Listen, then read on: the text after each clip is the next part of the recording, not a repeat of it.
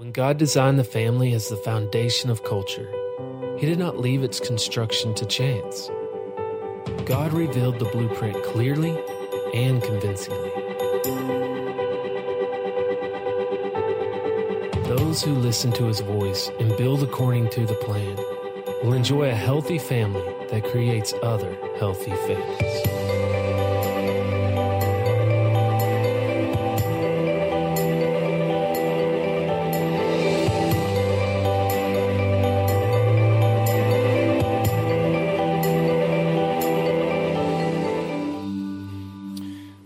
Good to see you, church family. Providence, always, uh, always a blessing to sing with you. And if you're a guest with us this morning, uh, we are thrilled that you have joined us. I had um, several people in the first service uh, actually ask me and wonder if, um, if in the move to the new room, if I was going to actually go with a real podium instead of a music stand.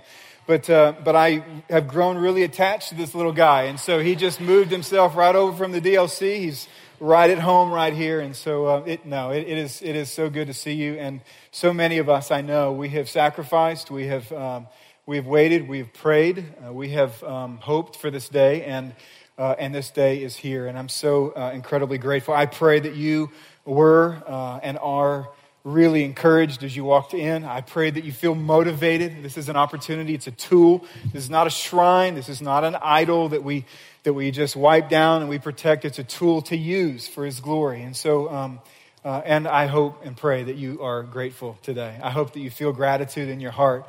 You know, God's word tells us these words. He says, Now to Him who is able to do far more abundantly than all we can ask or think, all according to the power at work within us, to Him be glory in the church.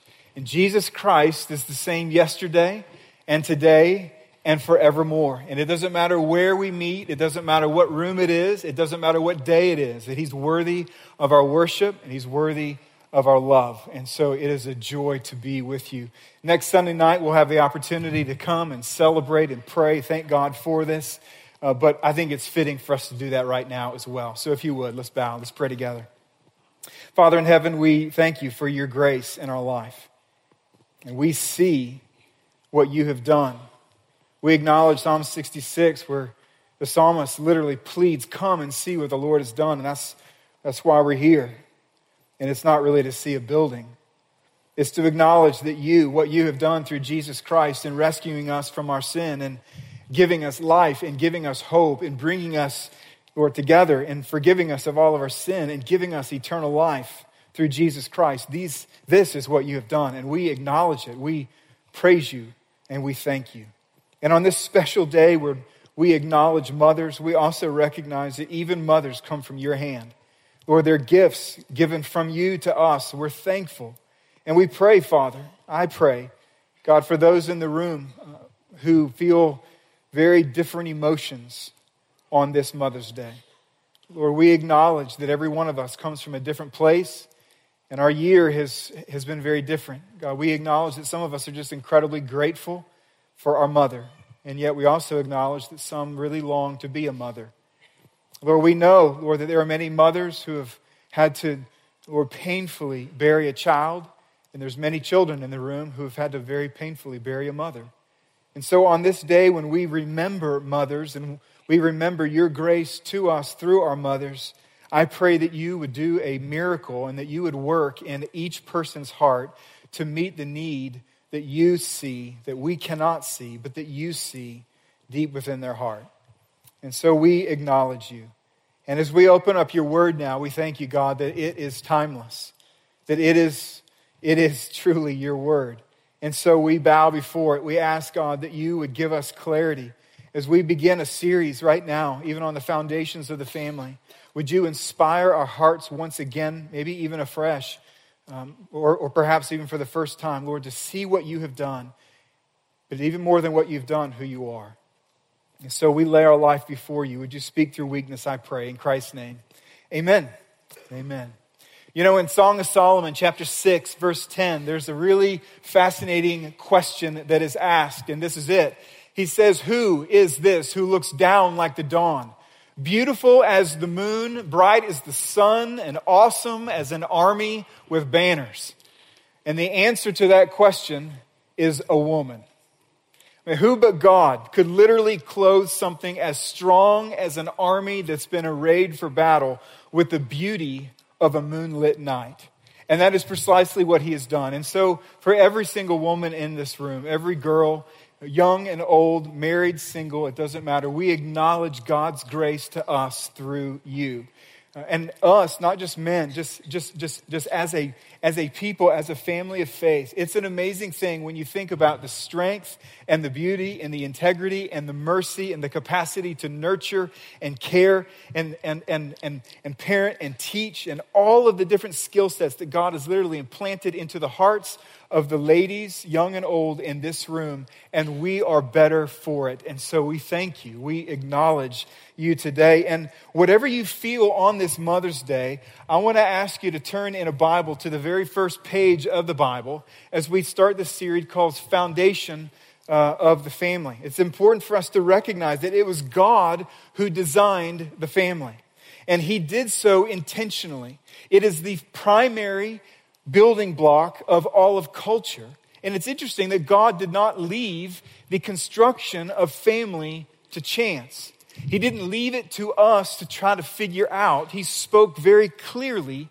And what we find is this is that even in the first several chapters of the Bible, we find some of the early blueprints for the family, building blocks that he has actually chosen and given to us, and that he informed and instructed those building blocks for us so that when they're stacked on top of each other, that we can actually experience a foundation that creates healthy families that then perpetuates other healthy families.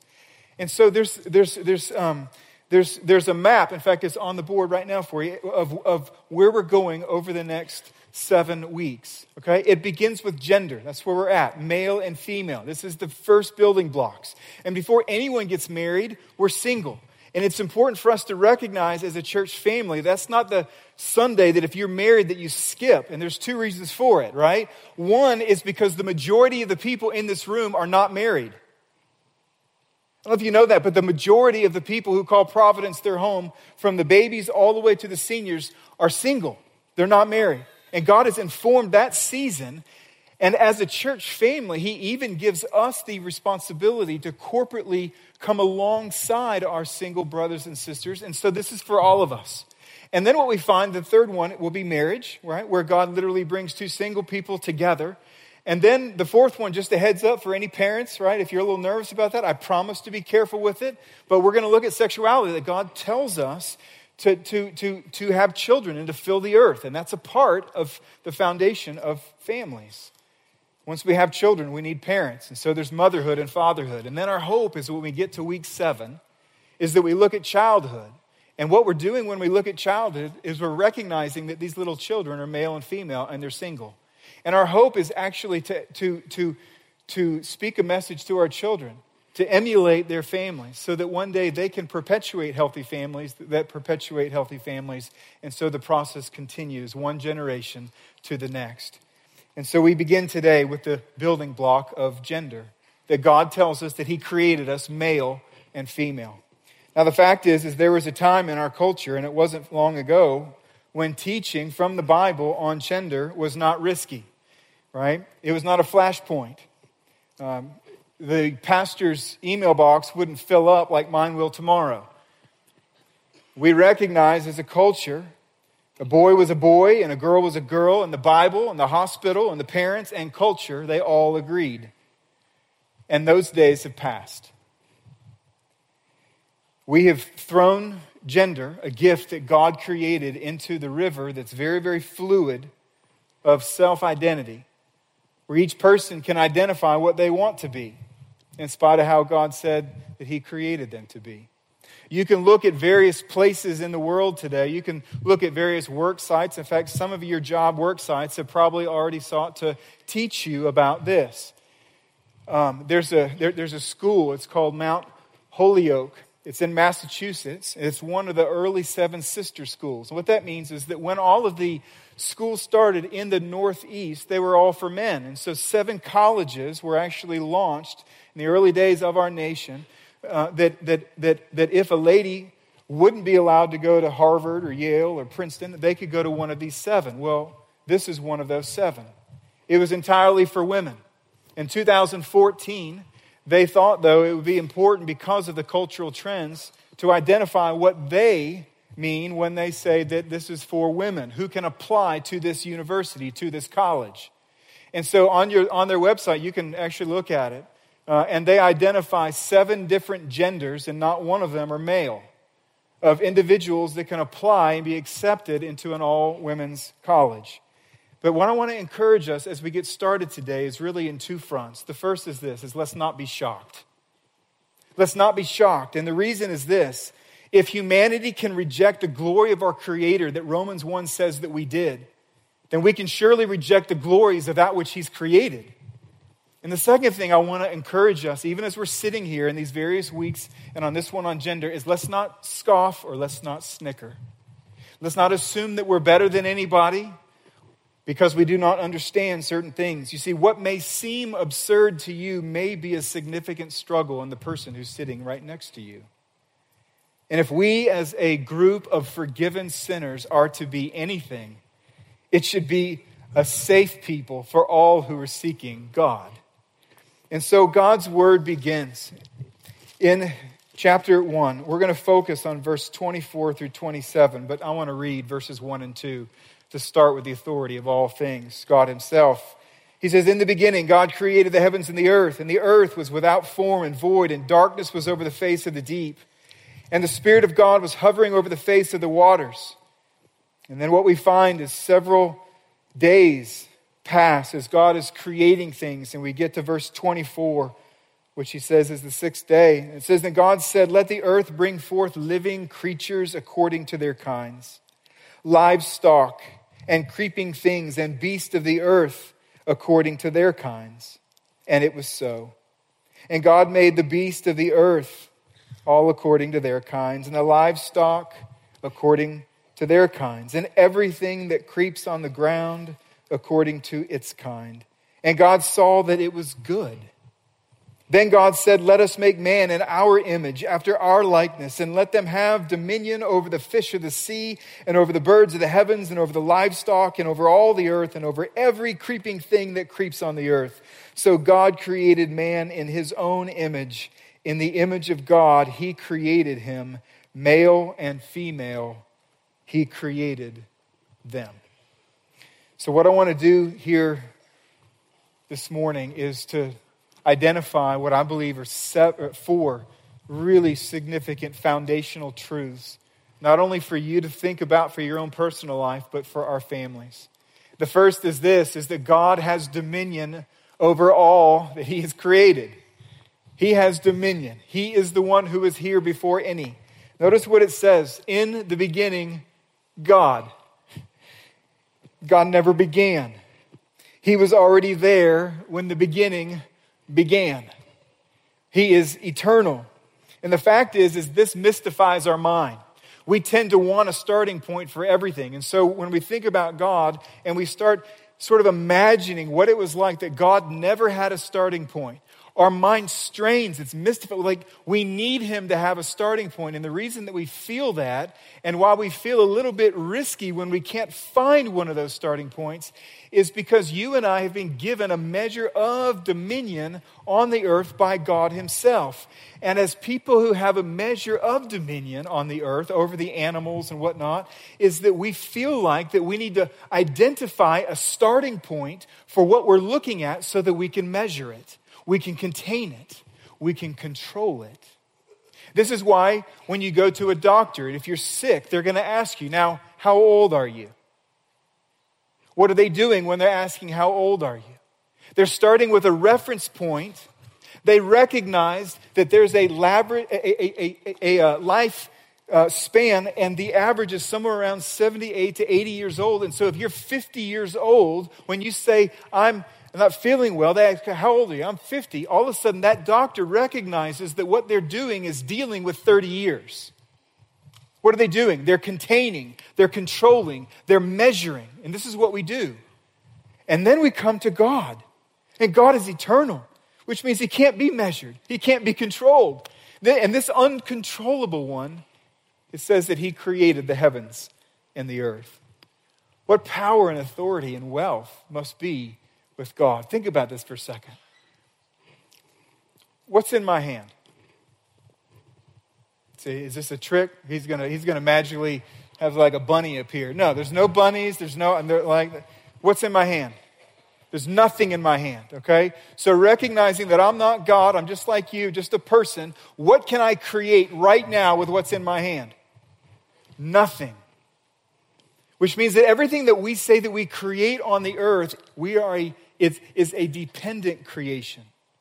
What I mean by that is this is that when we cook, we cook with foods that are available to us. When we paint, we paint with different colors that are available to us. When we build buildings like this, right, we construct with materials that are available to us. But that's not how God creates. No, how He created is He created from nothing.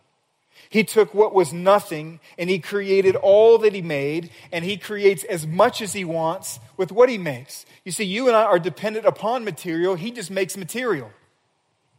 And He can make as much of it as He wants. He's uncontrollable, He's all powerful. And what this means is that when He is, has never began, we cannot measure Him, so we can't get our hearts and our minds around Him. And we recognize that He has absolute power in creating. And what that then means is this is that He has creator rights over what He made. You see, some of us in the room own a house. And we go to our drawer and we pull out the deed and we say, See, I own this. And God says, Yeah, but I own all the wood in the world and all the steel.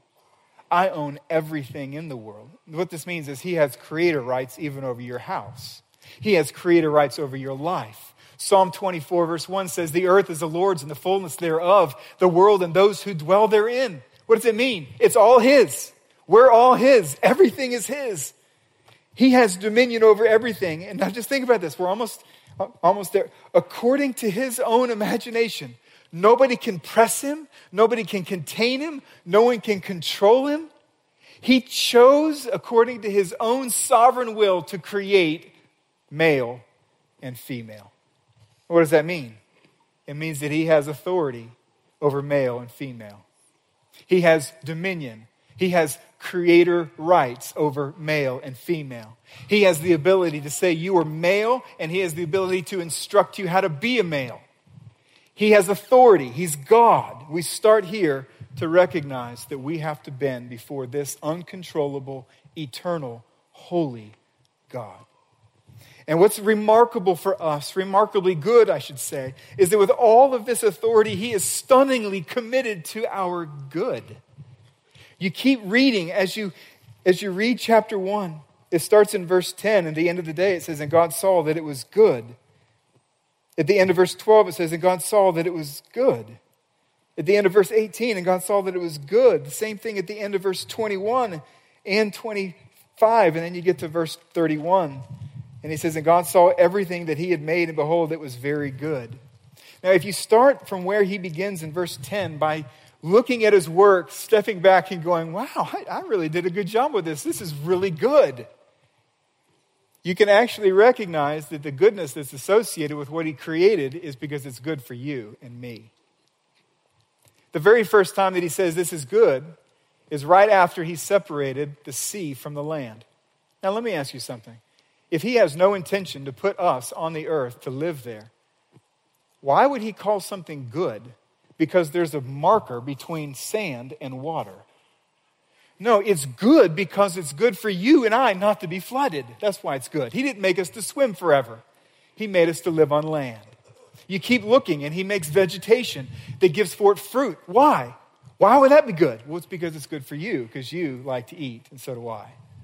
He makes animals. He, he makes the moon and the sun and the stars and all of these things. He says it's good. It's not just because it's good inherently, it's also good for you and for me. And what this means is this this eternal God who created all things, who has authority and dominion over all things, is committed to you. And so you can trust him. You can trust him with your life. You can trust him with your being male. You can trust him with your being female. The second thing that we see here, this foundational truth, is that God has intentions for creating us male and female. You notice that God created all things but it's very clear that he did not create all things equally. We're told that the fish and the trees and the beasts of the field, that each one of them were created according to their kind, but we were created according to his kind. We were made in the image of God. And so God created things so that if you look at a puppy, you learn something about a dog. If you look at a sapling, you'll learn something about an oak tree. And if you look at a human being, you'll learn something about God. And this is ultimately what he has in mind. Is for us to know something about him. I recognize that we so frequently think that whatever it is that we're about, it terminates with us, but it doesn't. You are male and female, not for you, but for him. For him, the eternal one, the uncontrollable one, the one that we cannot measure. It's to point to him. You see, when Caesars of old, when they would conquer vast lands, before internet, before newspapers, before Facebook, before it could get out with a picture to say, hey, everybody, guess what? We're going to be in the room, so come on on Sunday, right? Or before he could say, hey, everybody, I'm your new Caesar. So and so passed away. Here I am, right? He could never get to those vast places, and so those people would never see him. So what would he do? he would cause his image to be pressed down upon coins, coins like the one on the screen. He would have his image pressed down upon concrete and placed in buildings and on books so that people far and wide would be able to see something about the king that's ruling over them. Now, the difference in that illustration in God is that God can be in all places at all times. He's not confined to a room in Rome. And yet, what God has done is this He's created two different image bearers, a male and a female. And He stamped both with His likeness in order to point other people to Him.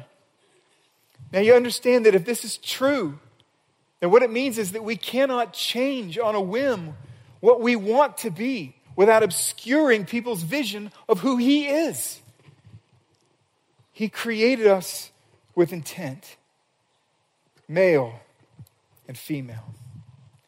You have to ask the question well, if there's one God and he created two and the two are different and they're clearly different, then why would he do that? And the answer must be because one couldn't tell the whole story. Is that God created the man and he says, you know, this is really good. I'm like really, really good. It really tells a whole lot about me, but you know, there's more. That doesn't tell everything about me.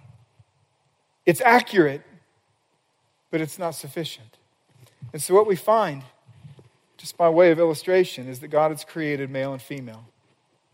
And there's absolute similarities with us. We're all created in the image of God.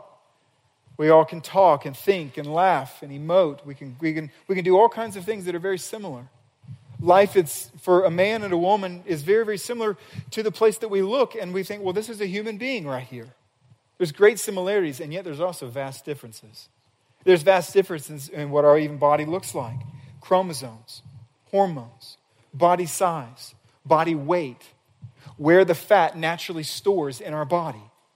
You, you, you, you just look at muscle mass, you look at strength, you look at all these things physically, and there's a clear difference between a male and a female. In the scientific world, um, would not argue. What's also interesting is the world of psychology and sociology would also not argue with the reality that God has said to us that men and women are different even in how we relate to one another, how emotional we are, how many words in a day that we actually will use. And we look at the different, different things, different uh, ways that God created us with different capacities. I don't know if you know this. I've read this this week. It's fascinating that a woman's brain actually has four times as many cells that connect the right and the left lobe that allows them to multitask at a greater rate than a man. Think about that for a second, right? Now, this can be a relational strain, and this is why. Because if you get in an argument, right, with a woman and you're a man, or and if men and they both go to work, let's just say, or one stays home, one goes to work, and it's, it, it's amazing. I can get in an argument with Tabitha at breakfast, and I can drive to work and get so focused on what I'm doing that the right and left brain, they're not communicating anymore. They're just, this is what I need to do. And, and to where something gets left to the end of the day. And yet it's very different for Tabitha, right? She recognizes that every interaction in her day There's always this thread that goes through, and that's I'm not quite right with my husband right now. It's also true with risk, isn't it? Let's just say that we all went out into the parking lot. We had somebody get up on the top of the building, ride their bicycle off, and land into a little water swimming pool, right? We're like, woo, how cool is that? And, and, and, and they have a helmet on, right? And it's, and, and it's fully tinted. So you can't tell if this is a male or a female, right? And all of a sudden they jump off, right? Who do you think's doing that? Is that a male or a female that's going to do that, right? It's because God created male and female with a different capacity to assume risk. If, if the person jumps into the water pool, pulls off the helmet, all of a sudden beautiful hair, and she does this number, we're more surprised if it's a woman doing that than a man. There's clear markers, there's differences that God has created. And what you need to understand is this like those two picture frames, what God wants to do in each one of them is that when He is what is that He created you in such a way that when somebody would look at your gender as a female, that that person could look through that picture frame and see something true about God. His strength, His nurturing ability, His ability to communicate. All of these different things God has created with intent. And so, what we find is that God did this. He created us differently to complement one another's ability to be able to showcase His glory. And this is His intent. Well, we move to the third, which is the tragic part of the first three chapters of the Bible. And that is that sin has destroyed the harmony of our created differences. Is that it's clearly not Eden anymore. This is what we read in Genesis chapter 3. Starting in verse 1, it says, Now the serpent was more crafty than any other beast of the field that the Lord God had made. He said to the woman, Did God actually say, You shall not eat any tree in the garden? And the woman said to the serpent, We may eat of the fruit of the trees in the garden, but God said, You shall not eat of the fruit of the tree that is in the middle of the garden neither shall you touch it lest you die. But the serpent said to the woman, You will not surely die, for God knows that when you eat of it, your eyes will be opened, and you will be like God, knowing good from evil. So when the woman saw that the tree was good for food, and that it was a delight to the eyes, and, the, and that the tree was to be desired to make one wise, she took of its fruit and ate, and she also gave some to her husband who was with her, and he ate.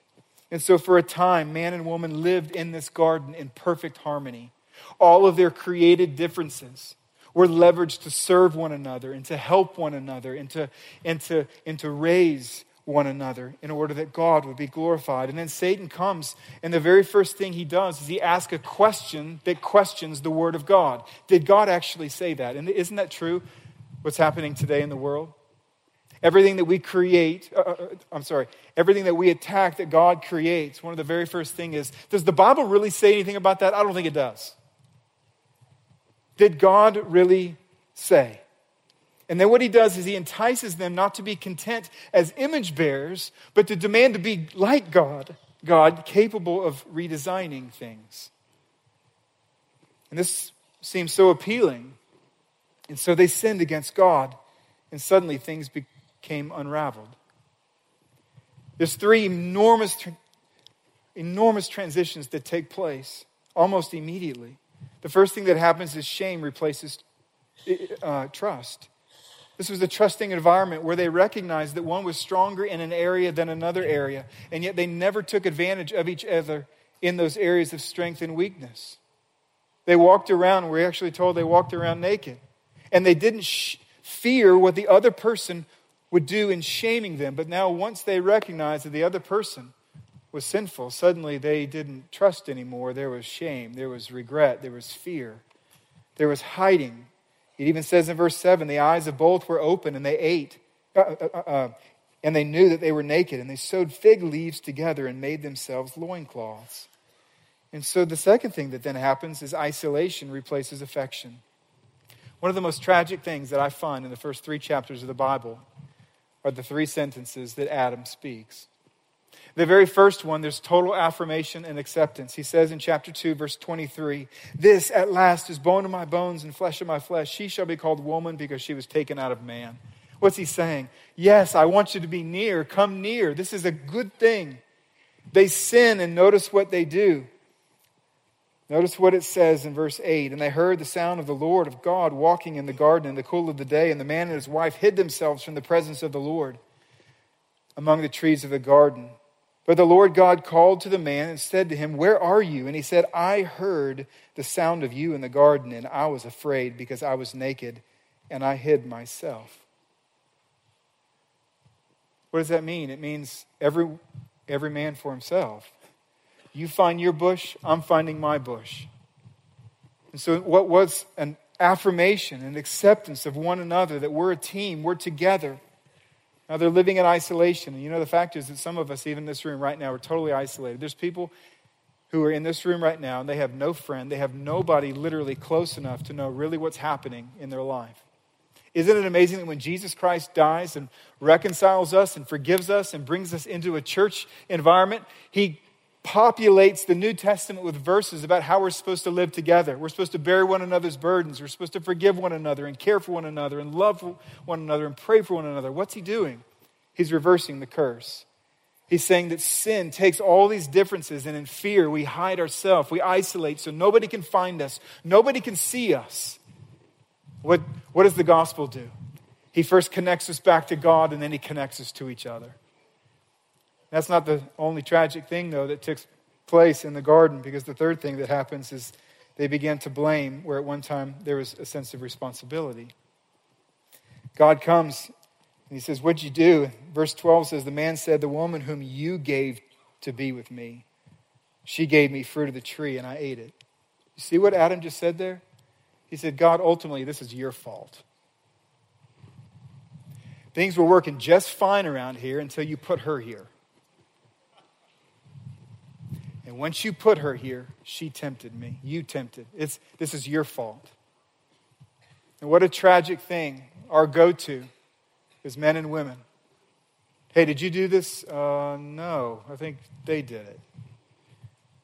We blame shift instead of taking responsibility. And then, sadly, then comes the curse. Then God speaks. He goes, okay, well, this is what's going to happen. Look what it says in chapter 3, verse 16. He says, I will surely multiply your pain in childbearing. In pain you shall bring forth children, and your desire shall be for your husband, and he shall rule over you. For the longest time, I looked at the end of chapter 16. and It says, Oh, when I get married, my wife is going to find me attractive. Your desire shall be for your husband. That's a, that's a great thing. That's not what it says at all, okay? And we know it's not what it says because the same Hebrew structure is actually found a chapter later. See, Adam and Eve, they have some boys, Cain and Abel, and Cain wants to kill his brother Abel. God comes to him and he says, Don't do this. I know you're jealous of him, but don't do this. And this is what he says Sin is crouching at the door, and its desire is for you, but you must rule over it. And so here we find the picture of actually what takes place. How does sin destroy the harmony of our created differences? This is how it happens when sin reigns in our heart, we exploit one another's weaknesses with our God given strengths in order to get the upper hand. This is the genesis of the Me Too movement. This is the genesis of all abuse in the world. Is stronger people, whatever their strength is, whether it's sexual appeal, whether it's physical strength, whether it's verbal ability, whatever it is, it's saying, I'm going to take my strength and I'm going to overpower you to gain control. And this crushes harmony.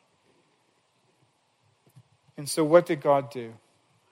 The fourth thing we see here is this is that God has rescued our created differences in Christ.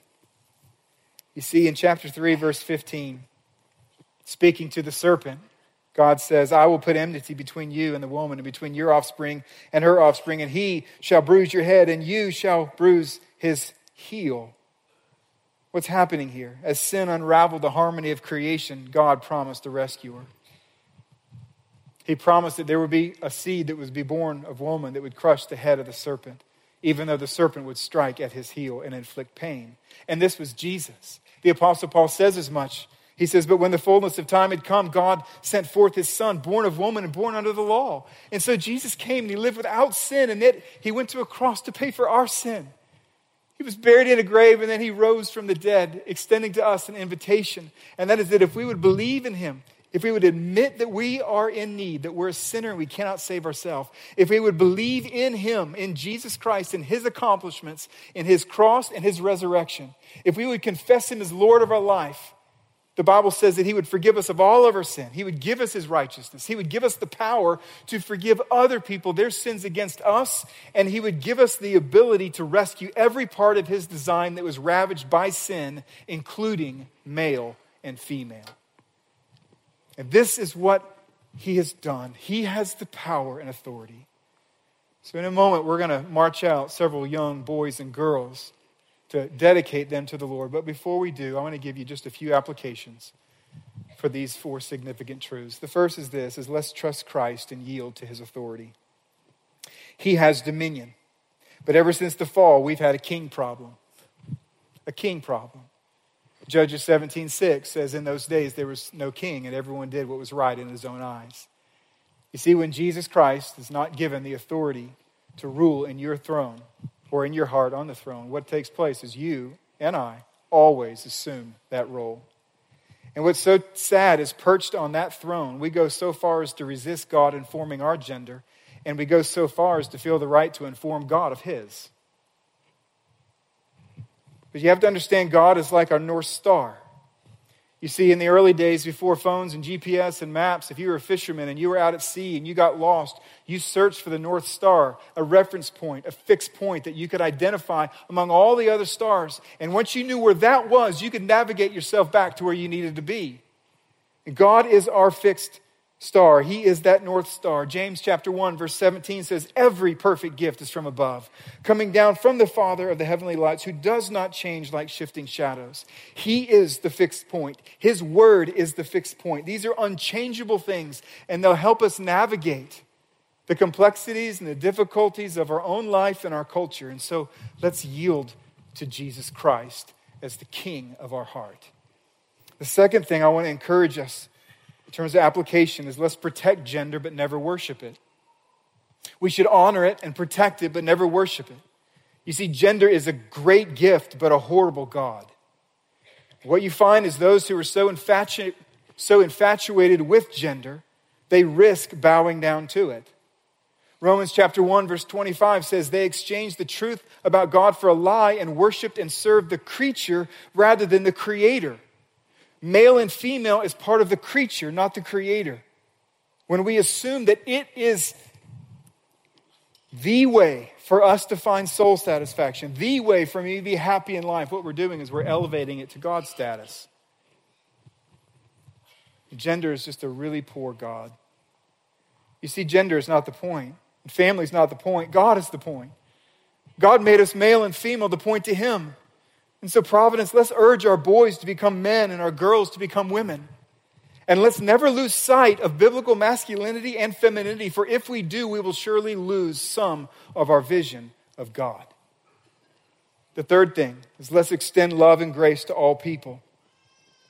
Many of you are asking right now, okay, I see it. I see it within Scripture. I believe it, but I live in this culture. I work in this place. I have friends who are struggling with this. So, what are we supposed to do? I'm going to just read this to you, and then I'm going to write it this week so that you have it. So you're not going to be able to keep up with your notes if you're, if you're trying, okay? The first thing I would encourage is this, is we should love people who struggle with gender identity. We should welcome them to our church, and as they respond to the gospel with faith and repentance, we should receive them as part of our family. The second thing we should do is protect people from any physical or digital abuse or act of ridicule. This goes, social media is such a gift and such a plague at the same time. We need to be careful of it. But every single person, no matter their struggle, is an image bearer of God and worthy of our affection and our protection. The third thing is that we should show compassion for anyone experiencing distress regarding gender identity. And only those believers humble enough to see their own struggles will be capable of walking with people through struggles that seem very different from our own. And the fourth and last thing that we shall do is we shall continue to to declare the whole counsel of God, including the truth about God's design for us to be male and female, male and female persons that are created in the image of God. And so, Providence, for the good of your family and for the good of future families, I urge you this morning to consider the Word of God. So let's pray together. Father, thank you for your grace in our life and thank you for your mercy.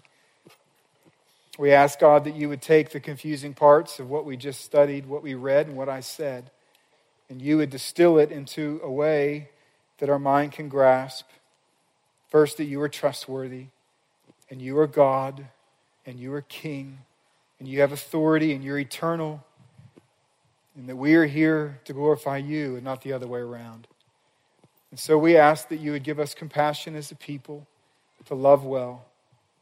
God, even now we pray for these little ones as they come out, as we have the privilege to hear their names, as we have the privilege to pray and dedicate them. Would you help us to affirm what you have said is true of them? And we pray this in Jesus' name. Amen.